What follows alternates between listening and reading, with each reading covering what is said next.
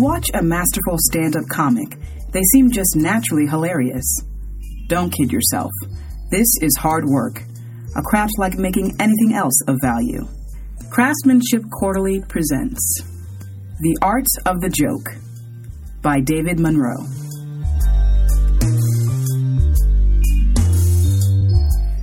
Took six years for Caribbean American comedian Michelle Buteau to make audiences laugh at her Dutch husband's racist Christmas tradition.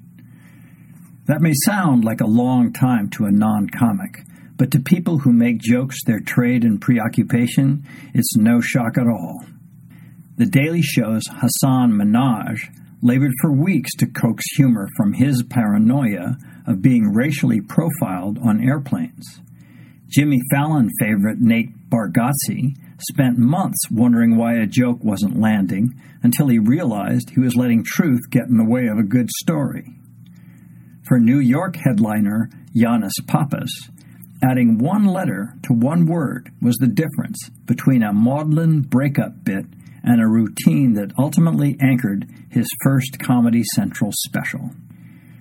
We all have our ways of processing grief, quips the Brooklyn born Pappas.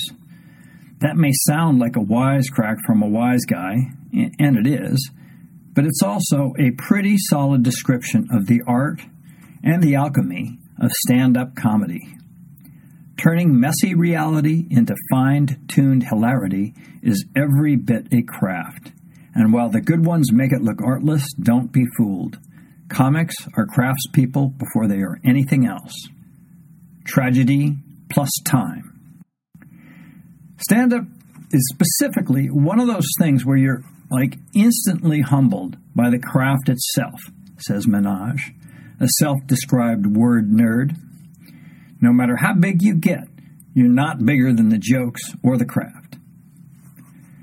The truth of that statement blindsided Buteau, a comedy veteran, when she first tried to build a joke around her husband's unsettling holiday ritual. When I spent my first Christmas in Holland, I didn't realize they have a Christmas character called Zwarte Piet, which is basically Black Pete, who is in blackface, she recalls. It was a struggle being in a group of people who were going to be my family who aren't racist, but who are defending this character who is basically Santa's slave. Like many comics, Buteau wanted to use the pleasures of comedy to gull us into taking a fresh look at knotty problems, like racial prejudice. Unfortunately, I ended up sounding like Reverend Al Sharpton on Sunday, she says. I had to sit with it a bit. Eventually, the normally hyper irreverent Buteau, she calls her European husband vintage white, realized that if she was going to get preachy about something and make it funny, it had to cut even closer to home. So Santa Claus, Claus, whatever his name is, he's like from Spain. He was a pope. He came over. He's their Santa Claus, right? He had a little like homeboy with him, who was like real tiny and real dark. And I asked my man, I was like, "Who's that?" He's like, "Oh, that's Swart Pete." It translates to Black Peter. I was like, "Uh huh." I was like, "How he get so dark?" And he's like, "Oh, well, he had to jump down the chimney for Santa Claus. It's so funny because Santa's so fat." So he had to jump, and that's how he got so dirty and dark. I was like, why is he afro and look like Wesley Snipes? there is a sacrificial aspect to a comic's job. They take life's arrows so the rest of us can rubberneck from a safe distance. If we can laugh at someone wearing an arrow through the head, maybe it won't hurt as much when it pierces us too. Practically speaking, this means it's okay to talk about personal problems on stage as long as you've gotten over them off stage. Once Buteau got to this point with her in law's holiday tradition, she went back to basics and just told the story. The joke came to life. Now that she could laugh at what had happened, her audience could too. Premises and tags.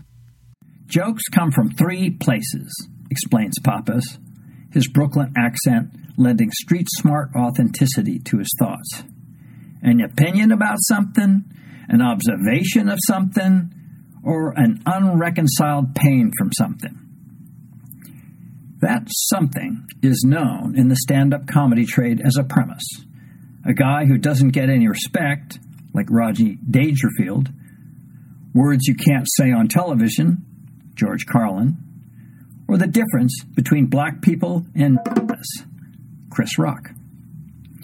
Premises are not jokes. By themselves, they're not even funny, but funny lurks inside them. The premise is the stone, says Minhaj. You start chipping away, shaping thoughts, removing words, choosing better words. You see the joke in the stone, and it is your job as a comic to reveal it. Minhaj is an Indian American Muslim, and he mines much of his comedy from being a child of immigrants raised on American pop culture. Making humorous parallels between such racially divergent worlds can take some sculpting. I have this joke about being afraid to speak to my mom in Urdu on a plane. Everybody's looking at me, and I'm panicking, and I'm feeling persecuted. Because, you know, they think I'm Arabic. They think I'm a terrorist. And then this white guy with a Samsung Galaxy Note 7 gets on the plane. Quick reminder these are the phones that explode.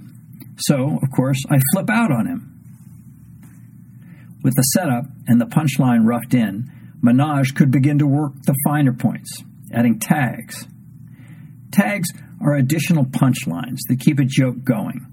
With a strong enough premise, tags can keep a joke going for a long while. I said, Hey, dude, get off the plane. And he goes, Whoa, whoa, just because a few Samsungs blow up doesn't mean all of them blow up. And I'm like, Look, I'm not saying every Samsung blows up. I'm just saying every time a cell phone blows up, it just happens to be a Samsung. It was really fun to craft this joke, he says. Just weeks and weeks of adding tags, Minhaj recalls. I had this perfect back and forth going. What are all the things that happened to me as a brown dude on an airplane, and how can I flip that with an analogy so everyone can understand the feeling of being guilty just by suspicion? Minhaj's brilliance in both his stand up and his work as a Daily Show correspondent is that he can faithfully play both sides. Whether you're a first generation person of color or a white millennial with a tech fetish, he's got you either way. Too much information. Woodshedding is a term used to describe the lonely work of learning a craft, putting in the hours, acquiring the tools, and eventually attaining mastery. The basic idea is that out in the woods, no one can hear you suck. Comedians don't have woodsheds, or rather, their woodsheds seat a hundred people, and they have a two drink minimum. There's no other profession where you learn your craft by failing in public, Pappas says. No rehearsal, no training. It's just go out there and do it. You know immediately if you're doing it wrong because there's a bunch of people telling you so right in your face in real time. Like Pappas and Buteau, Nate Bargatze did his stand up apprenticeship in New York. Unlike them, he did not take a subway from Jersey or the boroughs to get there. He is from Old Hickory, Tennessee. I always say starting in New York City is like dog years to everywhere else, Bargatze says. I went on stage like every night for eight years. It would take 16 years to get that much stage time anywhere else. In the jokes for beers phase of a young comic's career, when it's all about finding your voice, Bargatze's persona, that of a simple guy trapped in a needlessly complicated world, I'm not going to learn another language. I barely knocked this one out, he says. Well, that more or less came to him naturally. It was how he really felt as a newcomer to the big city. Bargatze credits his southern accent for helping him slow down his delivery, but it still took the requisite 10,000 hours to dial in his true comic self. It's the old saying of do you say things funny or do you say funny things? Bargatze says. I think in the beginning you're trying to say funny things, but then you change to where you are or what is funny, your character per se. When you get that, you have arrived. because basically anything you say will be funny. Like his old idol Jerry Seinfeld, Bargatze considers himself a storyteller who works in joke form. Since he's not going to zing crowds with punchlines at a bump stock clip, his story game has to be gem cutter tight. Several years ago, Bargatze was at McDonald's with two friends, and one of them played a prank on the other that got out of hand. It's a really funny story. When he told it, however, he could feel audiences getting bogged down. One night, he took a chance and assumed the title role. Bargatze realized that telling the story vicariously robbed his fans of what they pay to see his signature bemusement in a world that never adds up. It went from a story I told randomly on stage to the closer from my special. The fun thing, though, about being a comedian, I like hanging out with my friends. I got a buddy of mine, his name's uh, Luis Gomez, and me and Luis went to McDonald's to eat recently, and we both go, we ordered our food, and then we take our food and we sit down at our table. And then Lewis went to the bathroom, so he left me alone with his food. So I was like, I'm gonna play a prank on him, you know? So I grabbed his hamburger, I unwrapped it, I took a bite out of it, and I wrapped it back up, I put it back down on his tray. So that's my big prank. like when he comes back and opens his burger, I'll just be like, dude, did they eat your burger before they gave it to you? That's crazy, right? Is that crazy? it's a ridiculous prank. It's dumb, it's harmless, it should never leave the table. What should happen is Lewis should just come back, he should open his burger, and his first reaction should be to look at his best friend he's sitting with, who, by the way, also dabbles in comedy. and just be like, hey, I just wanted to run this by you uh, before I unexpectedly go freak out on this entire McDonald's. That's what I thought would go down. Just a quick, hey, I wanted to see if you touched my food the only time it was out of my sight before I try to fight a group of people that are going to be pretty confused on why they're fighting. But instead, that was the day I learned I'm friends with a lunatic.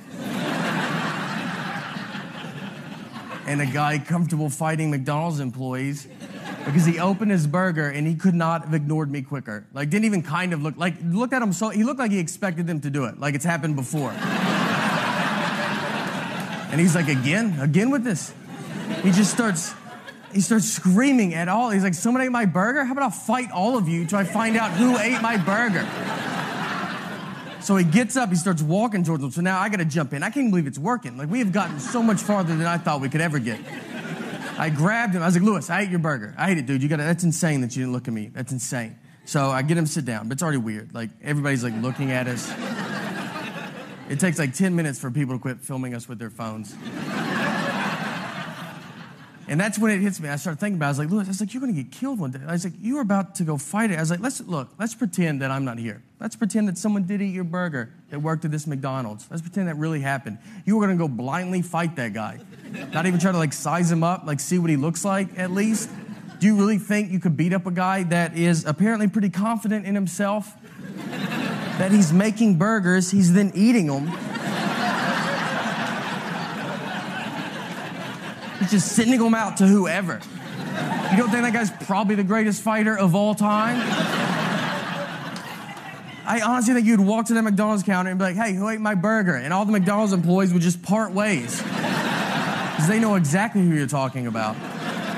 And in the very back of McDonald's, you see a guy standing there cracking his neck. He's got his fist in the fryer, doesn't even know it, just sitting there, warming his hands. All right, guys, thank you guys so much. Thank you. Thank you. No pity parties. In 2014, Yannis Pappas sent a text to his ex girlfriend informing her that the plane he was on was going down, only it wasn't. Pathetic, he confides with a laugh. I was scared of the truth, that we were really through, but I had to know. So, yeah, I went there. It's the kind of romantically deranged act that is at once cringe making and all too relatable for most members of the human species. In a raw, semi present state, Pappas began sharing his breakup story with audiences. My girlfriend needs space, Pappas would say sibilantly, playing the part of his ex. And this is what space means, guys. It means I need you to help me break up with you. Funny, right? Comedy crowds didn't think so either. It was so raw when I first told it, Pappas recalls. The emotions were spilling out on stage. I realized I was making it too personal. People weren't laughing because they felt bad for me. So, Pappas changed girlfriend to girlfriends, plural, and it started to pop. Girls, you got it easier, man. You got your girlfriends to help you through. We don't have anybody, dude. You got to be a man at all times. You know what I mean? You can't show any vulnerability to your boys. You just got to swallow that pain meatball all to yourself. can't talk to anyone. You'll try to talk to strangers, though. You ever, you ever find yourself in a bar just veering stranger conversation into breakup advice? You're like, man, the Knicks, dude, they can't hit a shot. They are missing everything. Have you ever missed anybody? Do you know what that's like to miss people? Can you just tell me what this text means? Other heartbreak survivors, aka every person on earth, could now find themselves in the joke. Untethered from the joke's traumatic baggage, Pappas regained the critical altitude necessary to smart bomb his premise with a rush of new observations. Tags bloomed, and the breakup bit started growing into a chunk, a joke bundle built around a theme akin to how sequences assemble around scenes in movies. Around this time, Pappas submitted a tape to Comedy Central. Career milestones for stand up comics go something like this First laugh from an audience, first laugh from a paying audience, first laugh from a semi sober before 2 a.m. paying audience, first time someone pays you to make an audience laugh, first time an audience pays to laugh at you personally, first time a late night talk show pays you for five minutes of ad revenue generating laughter. And finally, first Comedy Central special. He got the special. The bit killed. It is the last time he ever told it. It did its job, he says. It's true because it's funny. Like the modernists who painted with cadmium to render life in its most vibrant hues, comics work with a raw material that is every bit as volatile in its own way the unvarnished truth. Truth is a male polar bear chasing down a baby polar bear and eating it if no food is around, Pappas says. Comics have no problem facing that. As brutal as this sounds, people are clamoring for more dead baby polar bears because comedy has never been in greater demand. There's been such an evisceration of truth that people look to comedians to tell it like it is, says Minhaj. If you turn on the news, CNN is crazier than watching a Japanese game show. How do you out crazy Alex Jones? You think real Satanists go and just sit there and have sex with some hot chick on a black altar? The media, the government, they're the new clowns. And we have to be the ones saying, Isn't this nuts? Aren't these people being insane? It's that extreme level of honesty that Bargatze admires most about the members of his profession. Comedians are like the most honest people I know. I mean, we are what you think, but don't say. Minhaj came to this realization early in his career thanks to a memorable conversation. At the time, he was still telling dating and Facebook jokes, just trying to be liked. There was a former booker for Letterman doing showcases in San Francisco, he says. And he said this thing to me Stand up comedy should be if you had five minutes to share something with the world, what would it be? The more I do comedy, that really means a lot to me. You have this time on stage, everybody's listening. What do you have to say? It could be fart jokes or political stuff, but it has to mean something to you. Dying is easy, comedy is hard. Comics have a word for cheaply made comedy hacky. It's the easy, the trendy, the out of the box. To a serious comic, it's cheating. If you think of a woodworker's hands, you'll understand why comics who spend years honing their craft call the stand up life a grind.